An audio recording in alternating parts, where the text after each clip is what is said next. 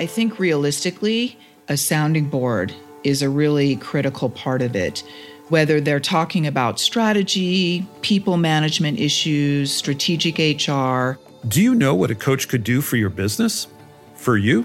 This time that I have with my client is a way to reflect, remove ourselves from the business, and try to see the forest from the trees. Welcome to season three of Grit and Growth from Stanford Seed, the podcast where Africa and South Asia's intrepid entrepreneurs share their trials and triumphs with insights from Stanford faculty and global experts on how to tackle challenges and grow your business.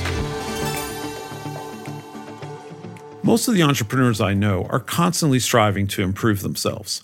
They devour business books, they expand their networks, enroll in classes.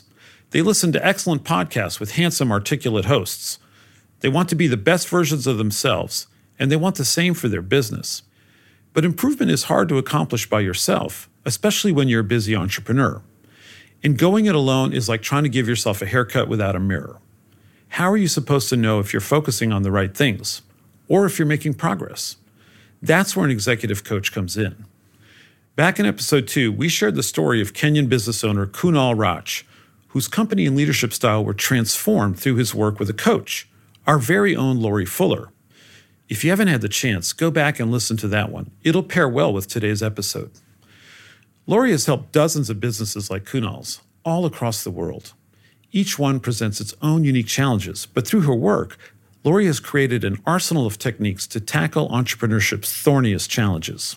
So, on today's masterclass, one of our top business coaches shares tried and true methods to strengthen your team, recharge your battery, and help you focus on what's truly important. So, my name is Laurie Fuller. I am a proud coach, certified executive coach with Stanford Seed, based in Nairobi, Kenya, and I am also active in venture investing. Laurie had an accomplished career in the private sector. She could have easily retired, but her curiosity brought her to coaching.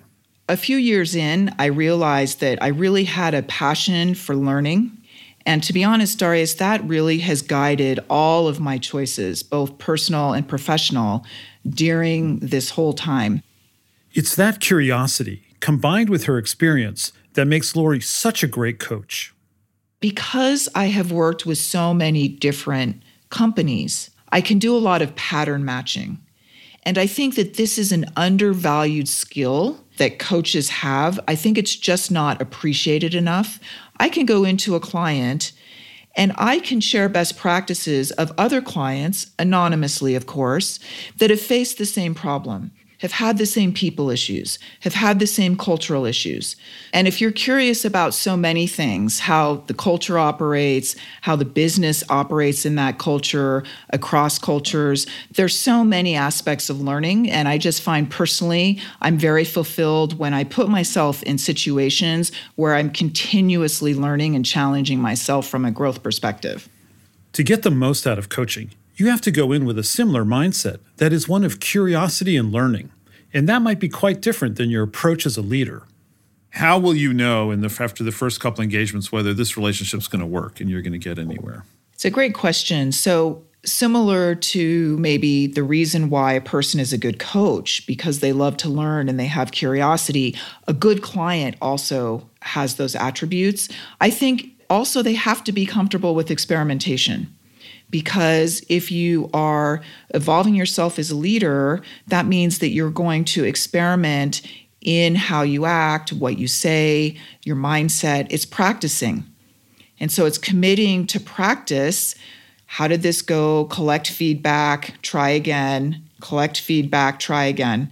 So you have to be open to the experimentation and then you have to take the responsibility, right? So I think that you're looking for some kind of qualities and acceptance that they're willing to go through this journey with you and they're willing to ask for support from others when they need it. So openness, inability for self-reflection, a certain amount of humility and courage was the last thing I heard. Sounds good. These qualities can help you decide if you're even ready for coaching. The thing that's hard to distinguish is is this coach not the right coach for me or am I actually not ready for coaching? Right? That's the self-reflection that's needed. And it, the answer might be, you know what, I'm not there yet. this is too hard for me or whatever. And that's an honest self reflection too. Absolutely. Absolutely. Timing is everything. So I think it is equally okay to say, you know, this isn't the right time. I'm not ready. And if you're distracted, if there's a lot going on in your life, whether it's personally or professionally, it just may not be a good time because it does take a lot of mental energy. And you want to be there and you want to be present, just like the coach is there and present. So, in your broad experience of coaching, particularly entrepreneurs, whether it's a startup or a growing business, what are some of the most common areas that emerge that you find yourself supporting these entrepreneurs on? Well, I definitely think that a sounding board is a really critical part of it.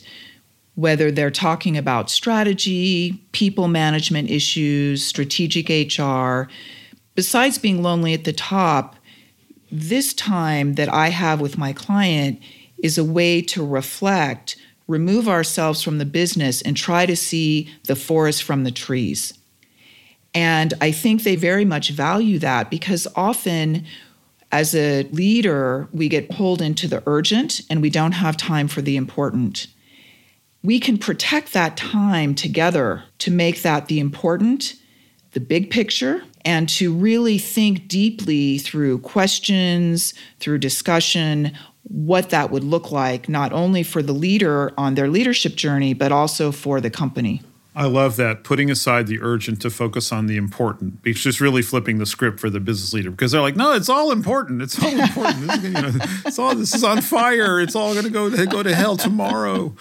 What's interesting about that is this is a, my hypothesis. You push back if this is wrong. The long term job then is to get them out of the urgent and build the structures and accountability systems and build a team that allows them to spend a lot less time on the urgent and a lot more time on the important.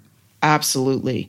The way I often talk about it is are they focused on the business, which is really external strategy, relationships, reputation, or are they focused in the business? Which is all of those day to day tactical things that are around the execution. But the question is the execution of what? The execution to what end? One of the most essential things a coach can offer is perspective. Coaches, we expose blind spots and we allow that space for reflection.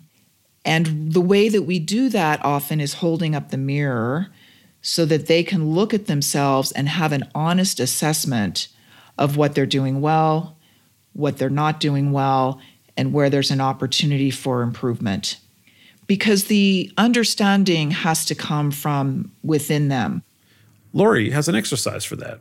As you'll find out, Laurie has an exercise for pretty much everything. Interestingly enough, when I work with my clients, one of the things I always start with, Darius, is how do I spend my time? And I ask them for two to three weeks to track their activities.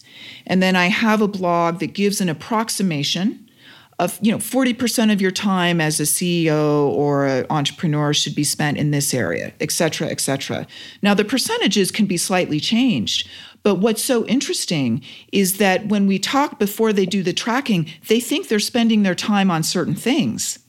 And then after they do the tracking, they realize, oh my gosh, this isn't what I thought at all. I have this sneaking suspicion I should do this exercise myself. well, I'll, I'll, send it along and we can uh, yeah. debrief before and after. Don't worry, it's free. I won't okay. charge.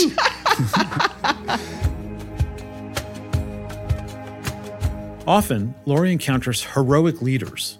And while that might sound like a good thing, heroic leaders can actually hurt their own business by trying to save the company all by themselves. Rather than facilitating discussion and empowering team members, these leaders make unilateral decisions, and that mindset can manifest in unexpected ways. I'll give you an example of something that perhaps entrepreneurs don't realize I'm listening for, and that is language. So, one of the things that can be said is beware of the evil letter I. It's not just what you're saying, but it's how you're saying it. And if you're a heroic leader that is micromanaging and not delegating and wants to control everything, I, the coach, will know because you are using the word I or the letter I all the time. Well, I should have done that. I didn't do it. I did this. I hit these goals. I didn't hit these goals. So I had a client and I said, Do you have your 2023 plan? I don't have it. Well, why not? Well, I don't have it because I set the goals for last year and then I didn't meet them. And so I just, I have a mental block. I can't do it. And I said, Did you realize that it's not just about you, it's about your business? And perhaps one of the reasons why your goal wasn't achievable is because you didn't think about it from a business capability and capacity perspective. So, whenever a client says I, I ask them, can you stop in the moment and do you really mean I, me, or do you mean we? And if you mean we and you change and say we, that helps us change our mindset to it's a team. I am part of a team. I am part of the company, which changes your behaviors, changes your actions. And so, my recommendation to this client was Is 2023 the year of we? To overcome heroic leadership, you've got to learn to delegate, but that's easier said than done. When we think about something as a bottleneck, it's literally the neck of a bottle, right? It's at the top. And so often, a key opportunity for us working with a client is to help them understand that. When it's a young company, you as the leader can delegate things that you don't like to do, things you're not interested in, things that drain your energy. But when you become larger, then if you're really focused on the business, which is your role, then you end up having to delegate things that you might be good at. And you may think you're the best one in the company to be doing it, but not now, not in this role. And so the risk actually in delegation, the blind spot you have to look for is that you may put your company at risk in the area that you think you are best suited to do.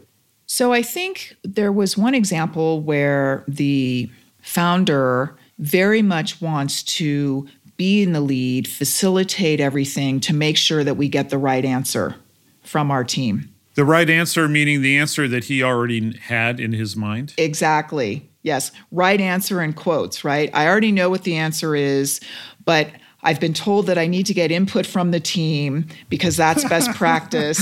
So let me get up and let me facilitate something really quickly and then let's move on, right? to get them to what I want them to do. Yes, exactly. That's awesome. Okay. So we agreed that this was something that he wanted to change. And so the idea was you're not going to facilitate, you're going to have someone else on your team facilitate, and you're going to sit in as a participant. You have a voice, but you're one voice of the team. And the first time that we did this, he sat down, someone else started facilitating. But you know, Darius, it just wasn't moving fast enough. And we weren't getting to the right answer fast enough. And hey, we only have 15 minutes of the meeting left and we need the answer. And so he jumped up, ran to the board, and just took over. So the good news is that he tried and he did sit and play a different role for a period of time. So that's progress. And then we debrief afterward what happened, why did you jump up and take over, and what was the outcome of doing that? Delegation requires a shift in mindset, and that's something a coach can help you with. This is something I really want to dig into because what one coach told me is, Darius, you need to embrace your leadership role. And I think what she was saying is get out of the weeds. And I thought about my like, why do I sometimes like to dive into the weeds? And, you know, I think the negative interpretation is because it's easier, right? Those are technical challenges, not adaptive challenges. You know, they're fixable, so you can get a little bit of endorphin rush. I fix this problem, I fix that problem. We're moving the ball, we're moving the ball, and I get, you know, I get a satisfaction out of each incremental step, even though those are incremental steps off a cliff, right? So I think part of it is might be, you know, psychologically, it's nice to solve little problems and it's easier to solve little problems than to think about big challenges. And I think also with delegation, you really have to be comfortable, this is my opinion, as a leader with good enough. Because so many executives say, "Hey, I'm the smartest in the room," which means I need perfection from any everyone else. And that's not going to work. That's not going to scale. I mean, when leaders go through and question and understand that viewpoint, at the end they say, wow, this is actually preventing me from scaling. And so the question I have to them is, what's good enough? Good enough is not bad. Good enough is good, but good enough is not perfection. But delegation is also a skill you can practice, and Laurie has a method she uses to teach it. People think delegation is a soft skill, but it actually does have an underlying process that helps you be more successful. It's important to understand that delegation includes introducing the task, demonstrating clearly what needs to be done, ensuring understanding, allocation of authority, information, resources, letting go, but then monitoring. So, those are things that we have to work on Laurie doesn't just work with founders and CEOs, she's often called upon to help teams. And she's got techniques for that too. All clients come to me, I want a high performing team. How do I do that? Guess what? There's a great framework by someone called Tuckman in the 1960s, and it is the stages of team formation. So, hey, you don't put people in a room, close the door, and say, create your team. The idea is the team forms, it storms, it norms, and then it performs. So you have to go through each of these stages to get to a high performing team. And what's really fun is whenever I introduce this framework to even an existing team that's been working together for a while, I said, read this, then write on a piece of paper, no one else will know, what stage is the team at currently. And I collect everyone's pieces of paper, and guess what? No one agrees. That's fascinating. Some people think they're norming, some people think they're storming, some people think they're performing, and we don't know where we are. Yet we've been meeting as a team. We're called the senior management team. And by the way, we're supposed to take the company to the next level because that's our role. So let me give you another example because sometimes I think we make things too complex. So I was working with a client and he said, most of my senior management team is new, new within six months or less. So, guess what we normally do as a leader? We put these people in a room, they don't know each other, they've never worked together, and we say, okay, go work together as a team. you know, just go figure it out, right? The leader says, well, we have to get things done. We have KPIs, we have the strategy, we're going to focus on all these things, and that's going to be the focus of the meeting. And I said, let's try this a different way. Now, I didn't know these people. I was new to the client at this point. And I said, We're going to get in a room. And the first thing we're going to do is every person is going to give three successes of the week because I felt like the environment was a bit negative, to be honest. It's very easy to understand all the problems, all the reasons why problems can't be solved, but there are successes. Everyone You've been here not that long. Positive wins build positive momentum. So everyone went around. Here are my three successes. Next, I said, I'd really like everyone to talk about one challenge that they're currently facing and they're working on. So that person would state the challenge.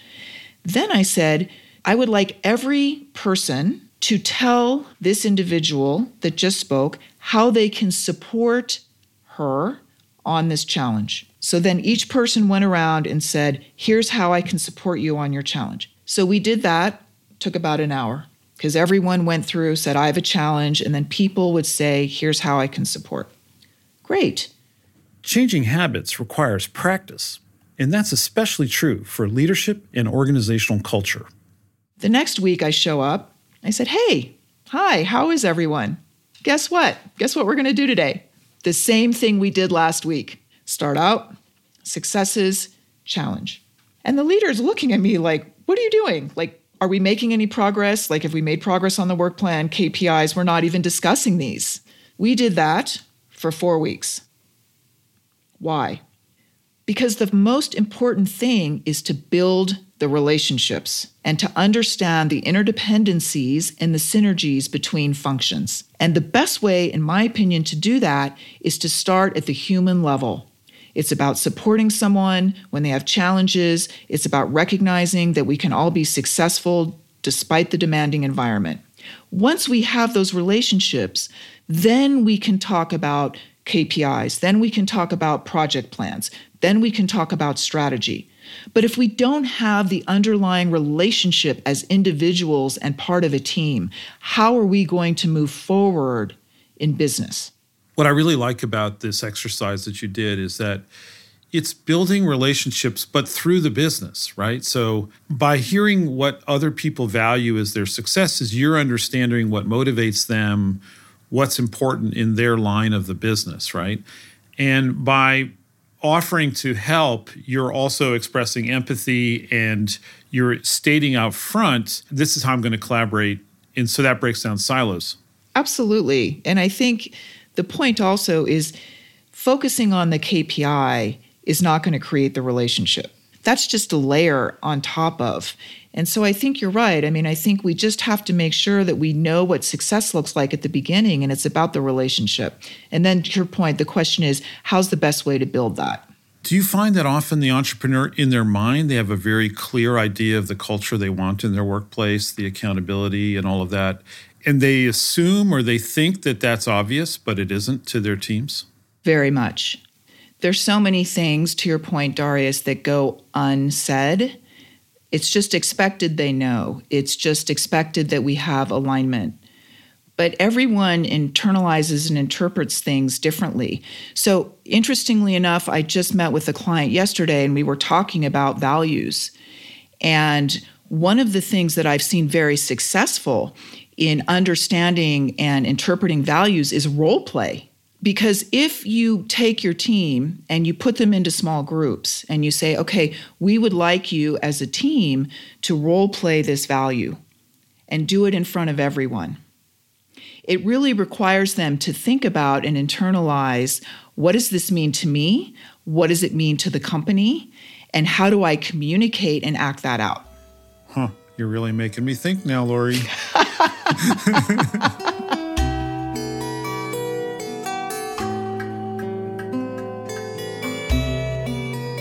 Though it may seem like Laurie can fix anything, there are limits to what a coach can accomplish.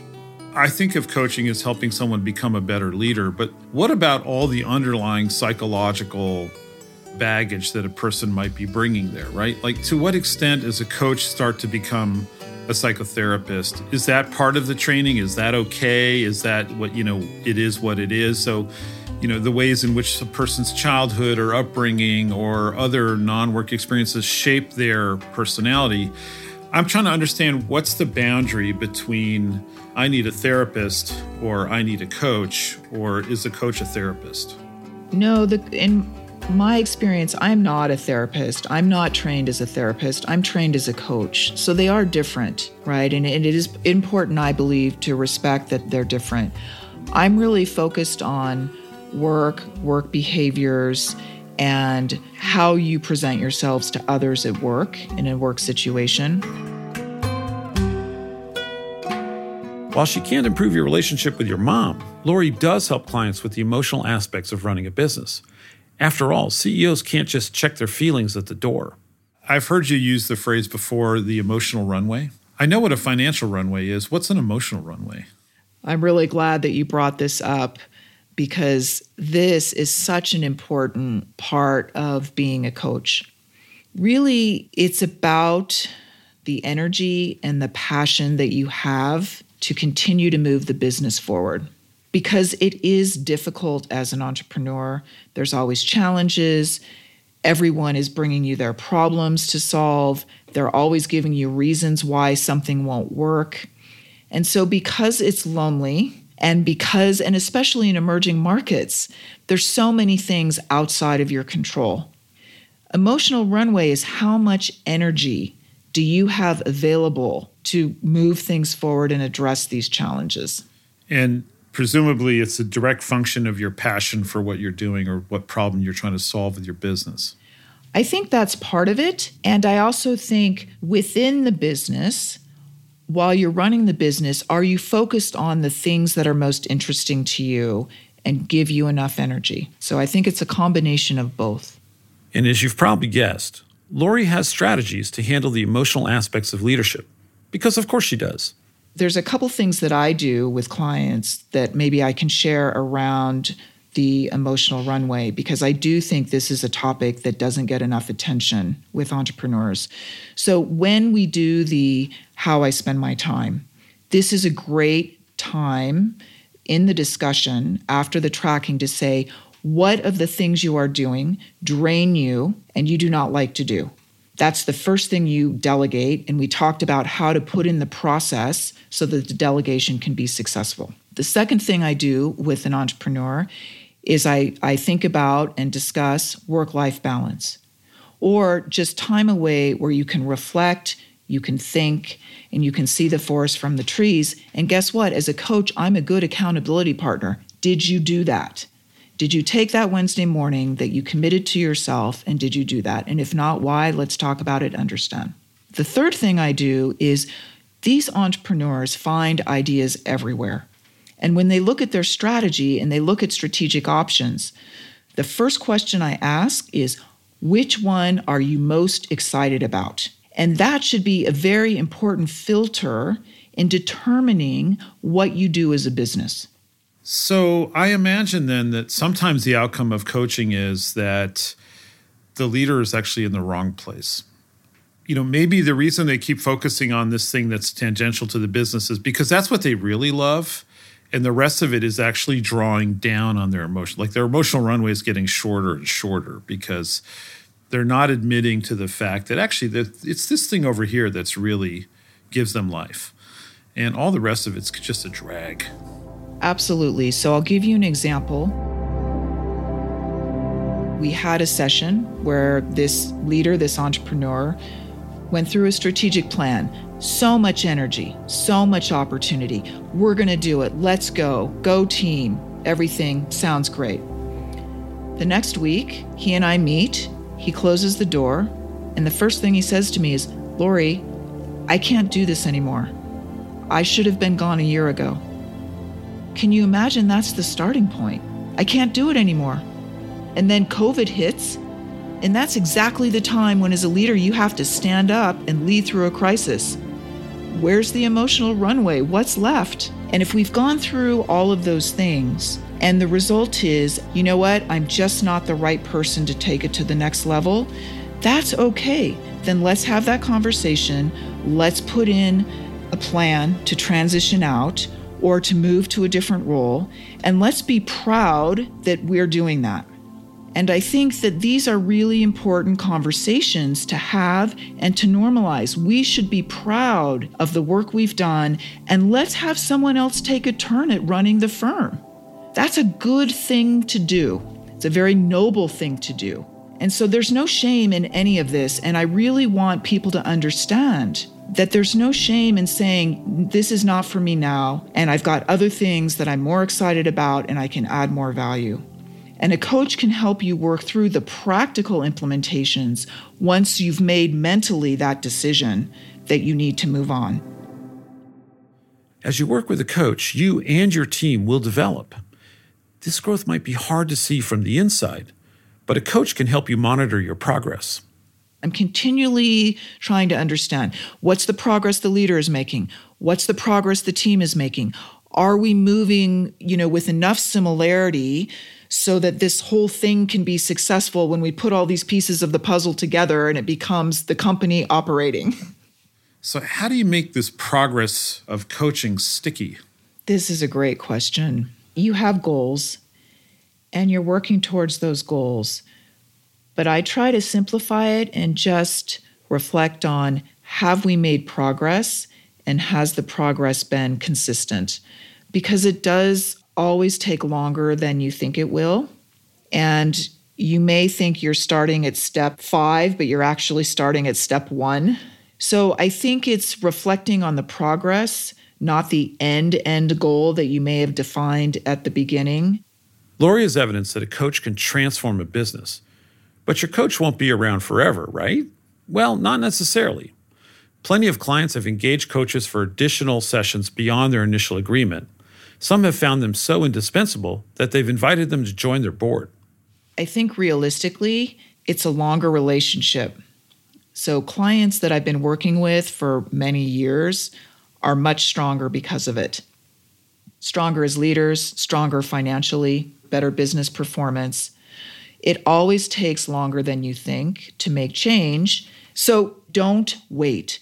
Get a coach and start working on it then so that you don't get in a situation where you're like, I should have done this two years ago. As an entrepreneur, you're trying to be the best you can be. And theoretically, it's possible to improve without a coach, just like it's possible to learn without a teacher. But why do it the hard way? A coach offers tangible steps to improve your business and yourself. What's more, they give you invaluable perspective to diagnose your issues, as well as accountability and support along the way. I'd encourage you to try some of the exercises from this episode. I know I will. But that barely scratches the surface of what a coach has to offer. Laurie has something for every business challenge you could think of, and plenty you haven't. So if you want to go fast, go alone. But if you want to go far, get a coach. I'd like to thank Laurie Fuller for sharing her practice and passion with us. I really will be taking her up on that free coaching offer. I mean, Laurie, I knew this was going to, you know, I was up late preparing for this thing. And then I was like, why am I worried about this? This is going to be awesome.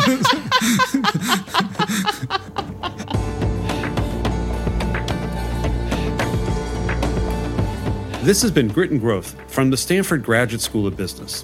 I'm your host, Darius Teeter. If you like this episode, follow us and leave a review on your favorite podcast app. Erica Amoako-Agyei and VN Virgin researched and developed content for this episode. Kendra Gladych is our production coordinator, and our executive producer is Tiffany Steeves, with writing and production from Andrew Gannum and sound design and mixing by Alex Bennett at Lower Street Media. Thanks for joining us. We'll be back soon with another episode.